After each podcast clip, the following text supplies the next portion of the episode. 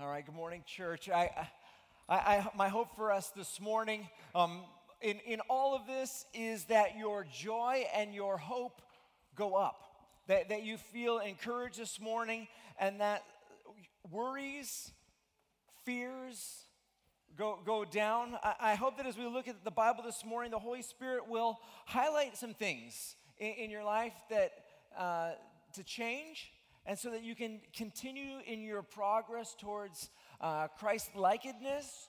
And at the same time, I hope that He fills you with, with words of hope and, yeah, that you, that you leave guided and encouraged both at the same time. Over the last several weeks, we've been in a study entitled Make a Difference. Make a Difference, learning to follow God well. Uh, I've been looking at different aspects of what it is to follow God well so that you can, in your life, make an extraordinary difference for God. We've been talking about a wide variety of things, such as hearing God's voice, learning to hear God's voice, not giving up in the context of pain and, and horrible disappointments. We've talked about uh, navigating rejection. We've talked about how to respond when God calls us to a specific, uh, unique, special task. So, so, for weeks, we've been talking about following God well. There's been a lot more topics about that. But what I like about this study is that we're not just looking at one person, we're looking at three very different people in very different life contexts. We're looking at, at a woman na- named Hannah. We're looking at uh, a, a prophet, a priest named Samuel. We're looking at a king named Saul. And each of them has, has very different starting points. Each of them has very different challenges that they need to navigate. And, and I know that's, that's so true with us in this room. Uh, it's so true that, that we are very different people coming from very different circumstances with very different starting points and very different challenges that we each have to navigate. And yet we have one great, significant invitation.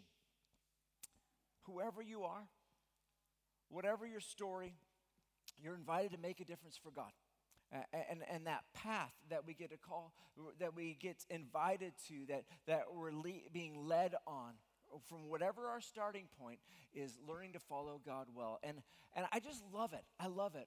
This, how, how, God's, how God's designed his kingdom uh, full of love and acceptance for everyone and, and guiding people towards holiness and towards his way.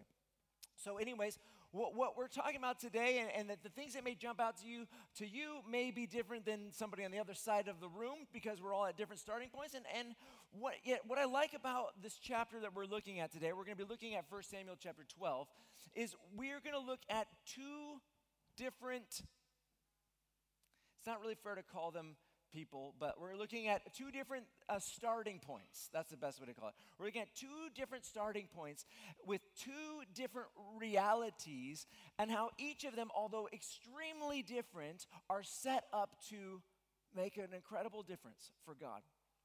Some of you might, might be more uh, in the first, some of you might be more in the second situation, but I think we'll all be encouraged on, on how to make a difference. We're going to look at 1 Samuel chapter 12, which is actually back to looking at Samuel. We've been talking about Saul for a few weeks, but Samuel, he has a final public address to the nation. It's definitely something I've been looking forward to speaking about for a while. Samuel has followed God well all the days of his life. He has made one of the most significant nation changing impacts of, of all the people in the, in the Bible. He's, he's in that top echelon of difference makers. Well, let's, let's read from his final speech in 1 Samuel chapter 12. The words are going to be on the screen. So then Samuel said to all Israel, I have carefully listened to everything you said to me and placed a king over you. Now you can see that the king is leading you. As for me, I am old and gray, and my sons are here with you. I have led you from my youth until today. Here I am. Bring charges against me before the Lord and his anointed. Whose ox or donkey have I taken? Whom have I wronged or mistreated? From whose hand have I taken a bribe to overlook something? I will return it to you. You haven't wronged us, you haven't mistreated us, and you haven't taken anything from anyone's hand, they responded. He said to them, Yahweh, he says, The Lord is a witness against you, and his anointed is a witness today that you haven't found anything in my hand. He is a witness, they, they say. So the example here uh, with Samuel, and the one that I want to hold up to you as, as the best way to live, the best way to live, the best way to, to make a difference for God is lifelong integrity. Is lifelong integrity and, and blamelessness. The life of Samuel demonstrates for us the power of lifelong integrity. The power of lifelong integrity. Now, Samuel faced temptations. He faced opportunities to compromise. Yeah, he, everyone does. And he says, Have I taken anything that didn't belong to me? Ha- have I mistreated someone? Have I, have I valued money over people or over godliness?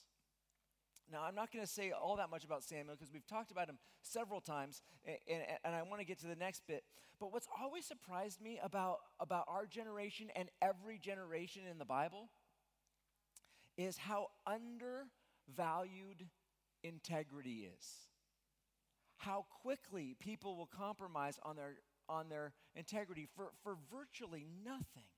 Now, I know that most of us don't think of us, ourselves as people who, who compromise on our, on our integrity and, and take things who don't belong to us. But when I was about 19 or 20, I started to get convicted that I was compromising my integrity for 99 cents. I lived in America, uh, same as 79p here, but like 70, 99 cents.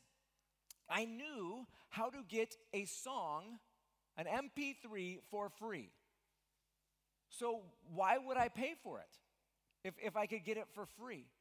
And I would, I would compromise, I would throw away my integrity for 99 cents, the cost of a song.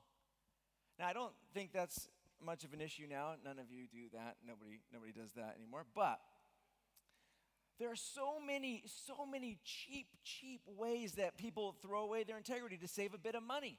Um, movie piracy, uh, not buying train tickets. Some people even celebrate that they didn't get to buy their, didn't have to, they weren't forced to buy their train ticket. Yes, I totally threw away my integrity. Yes. No, uh, that's not exactly what they're saying, but they're, they're thinking they got away with having something they didn't have to pay for. I, I know this may sound shocking, but there are people in our generation who don't pay for Netflix but use somebody else's. I know. It's, it's hard to imagine.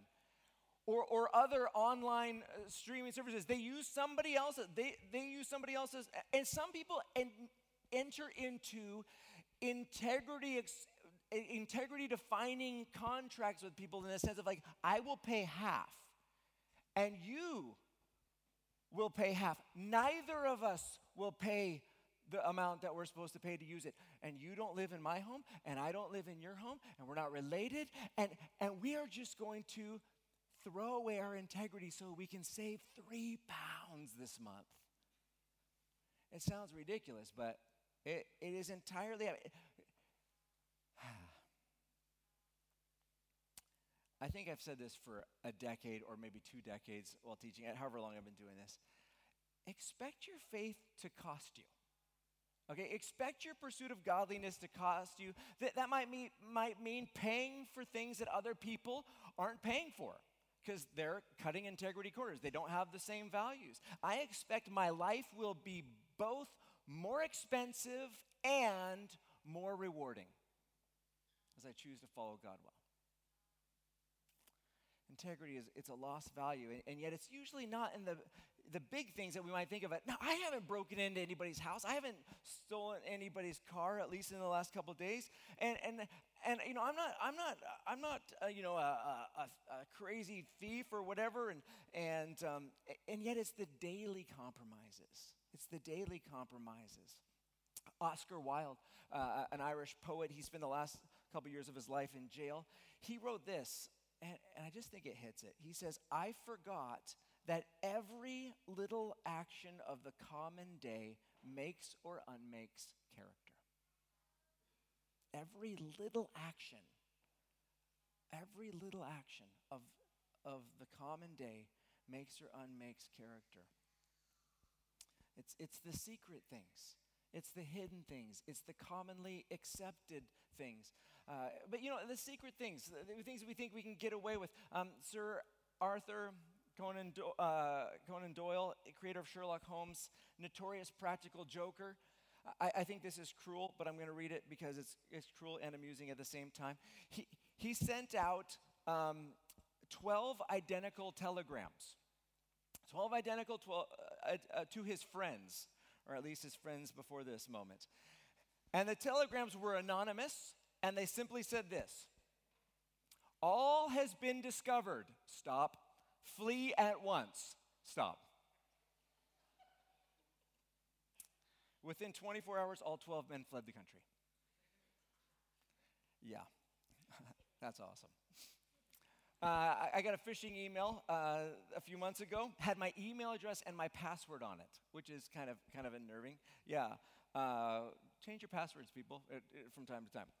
Uh, so, and, and I can't remember the exact phrase in this email, but it was something like, um, "I have found, I have all these, I have all these images from your computer that are, are even too shocking for me," and I'm thinking, well, I don't know, church renovation pictures aren't the most uh, shocking pictures, but okay, okay, buddy, sure, put them online. That'd be fantastic. Uh, I would appreciate that. I'm, I'm actually paying people to put those online. This is, this is uh, free, free marketing. But, but those, those phishing emails, they're disturbing because, because so many people are, and I, and I know people are paying people just at the fear of what if I'm being discovered? What if I'm being found out? Lack of integrity, generational lack of integrity, uh, it's, it's an issue. It's making some people rich. Okay, that's just bonus stuff. I didn't really want to get into that. There's no way, though, there's no way that you can follow God well.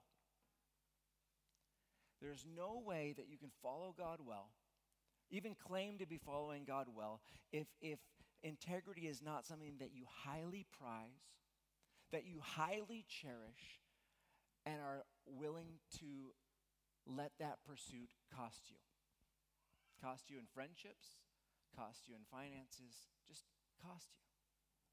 Samuel's done it right. He's done it right in his generation. He's lived a godly life. His testimony is lifelong integrity. And, he's, and he has this great story of how following God well can make a nation changing impact. That's the first path of following God well. I want to take a little bit more time on the second path. So we're going to keep reading in chapter 12. Well, actually, maybe I'll just sum up the next couple verses. What happens as we continue on in this in chapter 12 is uh, Samuel starts talking to the people, and he says, "Okay, you have nothing against me, but but your integrity is rubbish." He basically goes on and he calls them out for their lack of integrity, and they're not following God well. Their rejection of Him, wanting uh, and wanting a king, even though God had been so good to them. So he goes through that, tells them about how amazing God is, reminds them about that, and then you get down to verse 12. And in verse 12, Samuel says, But when you saw that Nahash, king of the Ammonites, was coming against you, he's the guy we talked about last week, the eye gouger. I won't act that. Why do I act that out every time? But when you saw that Nahash, king, king of the Ammonites, was coming against you, you said to me, No, we must have a king to rule, uh, a king rule over us, even though Yahweh your God is your king. The Lord your God is king. I, I think it's interesting. We didn't see it last week. It wasn't articulated that way last week's chapter, but this idea of, okay, so Nahash's invasion, and I showed you in the Dead Sea Scrolls just how they, it described that this massive area of land. In the Bible, it just talked about Jabesh Gilead, but the massive area of uh, almost two full tribes had been decimated by, by Nahash. And here it points to the fact that it's that fear of the invasion that was at the at one of the catalysts for bringing about Saul and his kingship. Uh, also, randomly in this week in my Bible read through group, I noticed that David's nephew married Nahash's granddaughter. That was just free. It was there. Uh, th- there's some connection there between uh, David and his family. But, anyways, so the nation is freaked out by Nahash. They're freaked out, which makes sense. I mean, uh, okay, I get it. If, if you are sitting here and people are invading Scotland and they start in Edinburgh because, yeah. And they're, well, it's the east. It's the east, the same. So they're coming in from, from going through Edinburgh, and all they have, all those thems have lost their eyes, or their right eyes. And it's coming out, and it gets to Euro Central. and you're just freaking out. You're like, okay, this is getting close to Glasgow now. At that point, as a city, as a people, it, it would become very difficult for us to trust the invisible God. Because Edinburgh, right? And Euro Central. And and we're getting closer and, and, and we're stressing out and the invisible god didn't save them and, and you start freaking out and, and that's what happened here and they're like okay god has been good to us historically but we are freaking out. This has been happening. We want a king. We want a king right now. You think, you think brexit's a big deal? Uh, brexit's got nothing on nahash and that's the, you can just put tweet that out there. It's going to be the next next viral quote. Brexit's got nothing on Nahash. Uh, whew, it's going wild. Anyway, so following God well, following God well, uh, to, in order to live a life that, that makes a difference, it includes following Him with integrity in the day to day, but also in the scary day. It's one, following God is difficult in our generation in the day to day, but it's even more difficult in the scary day. And that's the day that we're most prone to compromise, when we're, when we're freaking out. We're called to follow God well in, in every subtle temptation, every fear, every pain, every challenge. Small days and the big days. The big days and the small days. But I want to keep reading because that's actually not where we're at yet, where we're going yet. The next verse, in fact, I'm going to read the next couple verses. Now, Samuel's talking. Now, here is the king you've chosen, the one you requested. Look, this is the king the Lord has placed over you. If you fear the Lord, worship and obey him, and if you don't rebel against the Lord's command, then both you and the king who rules over you will follow the Lord your God. However, if you disobey the Lord and rebel against his command, the Lord's hand will be against you and against your ancestors. Now, therefore, present yourselves and see this great thing the Lord will do before your eyes.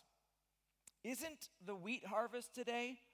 I will call on the Lord, and he will send thunder and rain, so that you will know and see what a great evil you committed in the Lord's sight by requesting a king for yourselves so you will know and see what a great evil you committed in the Lord's sight by requesting a king for yourself. Samuel called on the Lord, and on that day the Lord sent thunder and rain. As a result, the people greatly feared the Lord and Samuel. They pleaded with Samuel, Pray to the Lord your God for, for your servants so we won't die, for we have added to all our sins the evil of requesting a king for ourselves. Samuel replied, Don't be afraid even though you have committed all this evil, don't turn away from following the Lord. Instead, worship the Lord with all your heart. Don't turn away to follow worthless things that can't profit or deliver you. They are worthless. The Lord will not abandon his people because of his great name and because he has determined to make you his own people. Okay, so Samuel is a great example of, of, of someone who makes a difference with their life with, with lifelong, uncompromising integrity. Uh, in, in Samuel, we see that, that uh, but there's another powerful path, and it's the power of embracing grace. It's the power of embracing grace. When we look at this story, the, the nation is totally screwed up, and Samuel says, What a great evil you committed in the Lord's sight. He just calls it out. You have done a great evil. And God's power, and it talks about God, God's people, they've powerfully rejected God. They've offended God. Uh, they've made an insulting, measured decision, and, and they, they were too afraid to trust God any, any longer, the invisible God. And, and as a result, God shows his unhappiness with them by destroying their wheat harvest. Destroying their, now that's, that is a massive, significant blow to the nation for that year in their, in their food supply. Just a, a, a really horrific thing. Now, maybe you heard uh, when I read through this, the, the first part of this, um, this, this message about making a difference, learning to follow God well, being about lifelong integrity. And, and when you listen to that first half of the message about integrity, you're sitting here thinking to yourself, oh, too late. And, and as I talk about integrity, you're feeling, you felt like, oh, I have just, I have messed up. I, my life has been a mess. I've been, I, have compromised in the day to day. I've compromised on the big thing. In fact, I have done great evil. I, I, I, am not going to be able to walk the life of Samuel with, with that life of, of, um, of lifelong integrity if that's your story, if that's your story, the great news about God is you can still make an incredible, powerful difference for Him by living out and embracing grace. Embracing grace, receiving and believing grace. Now, if you look at your life and you see failure, the path forward begins with repentance. And, and what is repentance? Well, one of the Puritans, a guy named Thomas Watson, once described repentance as this. He said, Repentance is the vomiting of the soul. Repentance is the vomiting of the soul. And what he's trying to articulate is repentance is when your insides is, is so appalled by what you have done and you agree with God that what you have done is, is vile, it's evil, it's sickening, and, and you and God are in agreement, and you're like, God, God, we are on the same page here. Grieving, grieving your sin with God, rejecting it deep inside. The powerful message of the Bible, though, is when it comes to God's grace, it's seen right here. And I love these words, so I'm going to just repeat it again. Verse 20 Samuel replied, You know, they've done great evil. Don't be afraid. You've done great evil, your harvest is destroyed. Don't be afraid. Even though you have committed all this evil, don't turn away from following the Lord. Instead, worship the Lord with all your heart. Don't turn away from worth and to follow worthless things, which you can't verse 22. The Lord will not abandon his people because of his great name and because he is determined to make you his own people the message of grace for you today is if you have really messed up, there are consequences. There are consequences. But you don't need to be afraid. You don't need to be afraid. Repent and set your heart, your lifelong heart, to, to worshiping God, and, and He will not reject you. He, will not abandon you. The challenge of grace isn't understanding it. That's not the difficult thing about grace and, and, and what it is. It's really simple. Grace is simple. Jesus paid it all. All.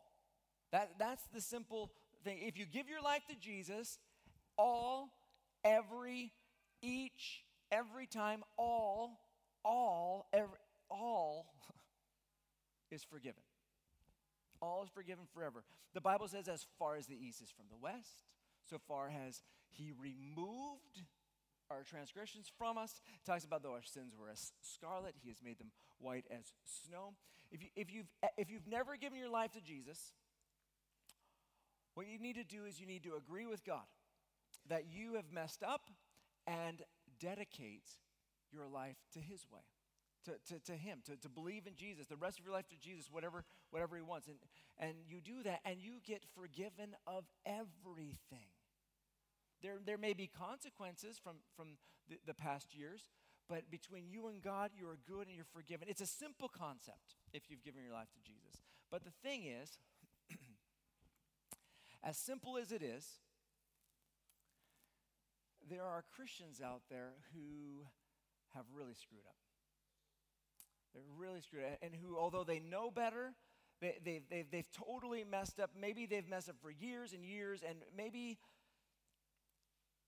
maybe they've done evil as, as Christians, and they feel horrible about it, and they feel grieved by it, they feel guilty about what they've done, they feel sick about it, and somewhere in those Christians, fear and shame, they have this terrifying thought Like, what can I do now that I've messed up so, so badly? I, I, I knew better. What can I do now to, to get back right with God?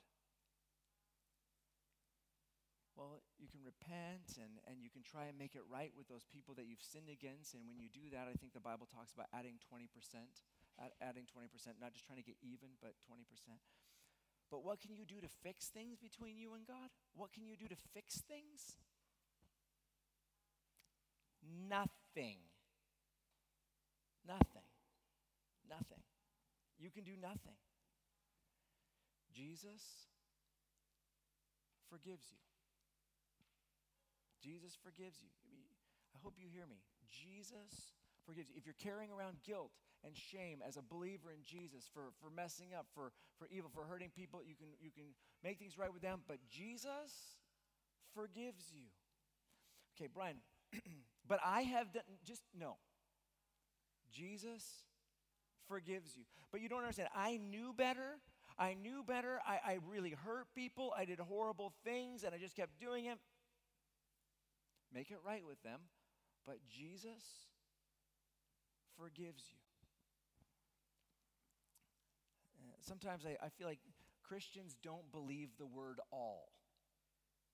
They, they struggle with that. They, they, they're okay with most, but they're not okay with all. They're not okay with all. Jesus paid it all. Your guilt is taken away. Your sins have been taken care of. There is now no condemnation. I think most people think there is now a lot less condemnation for those who are in Christ Jesus.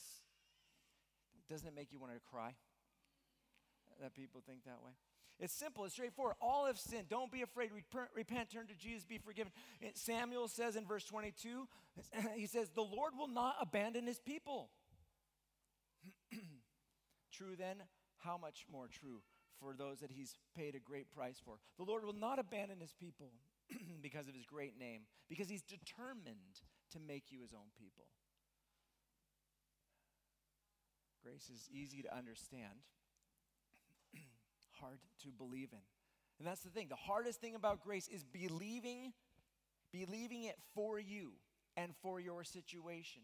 Having faith in Jesus in general is one thing, but believing that it's true for you in your context is, is the most difficult thing. But in Hebrews, we find that the definition of faith is believing. Faith is believing. I have faith in Jesus. That means I believe that what he has done for me is true it would have been completely wasted and worthless for Jesus to die for most of your sins. It, would have, it, it wouldn't have made one difference. It would have been completely wasted and worthless for Jesus to die for most of your sins. It's all or nothing. It's all or nothing. And if you've given your life to Jesus, it's all. It's all. If you repent, if you turn your life to Jesus, you will be saved. I, I find it's the good Christians. It's the ones who are doing a pretty good job that have the hardest time with grace for when they, when they mess up. They, they have a hard time believing it for themselves. Their sense of guilt is wound up, and their sense and their hope for grace is, is worn down. You worried about grace for you? Are you worried about grace for you? Are you, are you living in delight of the joy of forgiveness? Eh, what is it? The, the woman who is weeping at Jesus' feet and, and kissing his feet, uh, kissing his feet, forgiven much. She gets it and she's, she just loves Jesus. Do, do, are you full of joy and delight? In the grace that you've been given, or are you full of, I hope so? I hope so. In the words of Samuel, don't be afraid. Even though you've committed all that evil, don't turn away from following the Lord. Instead, worship the Lord with all your heart. You can never go too far away from Jesus that you can't return in an instant in an instant. In an instant. you know, over the next few weeks, we're going to continue to look at King Saul. we're going to look at King Saul. We're going to look at someone who really struggles to follow God well. He, he's going to have a, a, a, difficult go, and, and there's compromises. Uh, there's uh, consequences for compromising. And we're going to see that in Saul. And, and there, Saul experiences some withdrawal of, of God's favor. He, he, he, experiences some active discipline uh, in, uh, on God in his life. And I really like Saul, and I, and I wish that things uh, turn out better for him. I, I genuinely feel sad for, for how Saul's life is going to go as